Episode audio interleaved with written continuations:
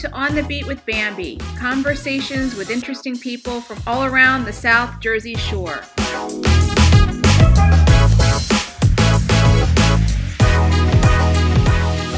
Hi, everyone. I'm Bambi DeCastro Short, and I'm your host here on The Beat with Bambi.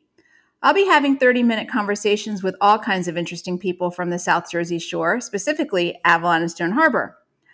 So I hope you'll put your earbuds in, head outside, get some fresh air, some warm sunshine, and take a listen.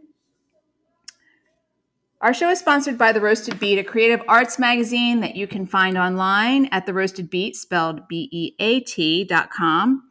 And please feel free to shoot us any feedback that you have to info at theroastedbeat.com. Our first episode will feature Tony Beck, chef owner of Yvette's Cafe in Stone Harbor. He's also a talented musician. So I can't wait for this interview. It's going to be really, really great. Please tune in.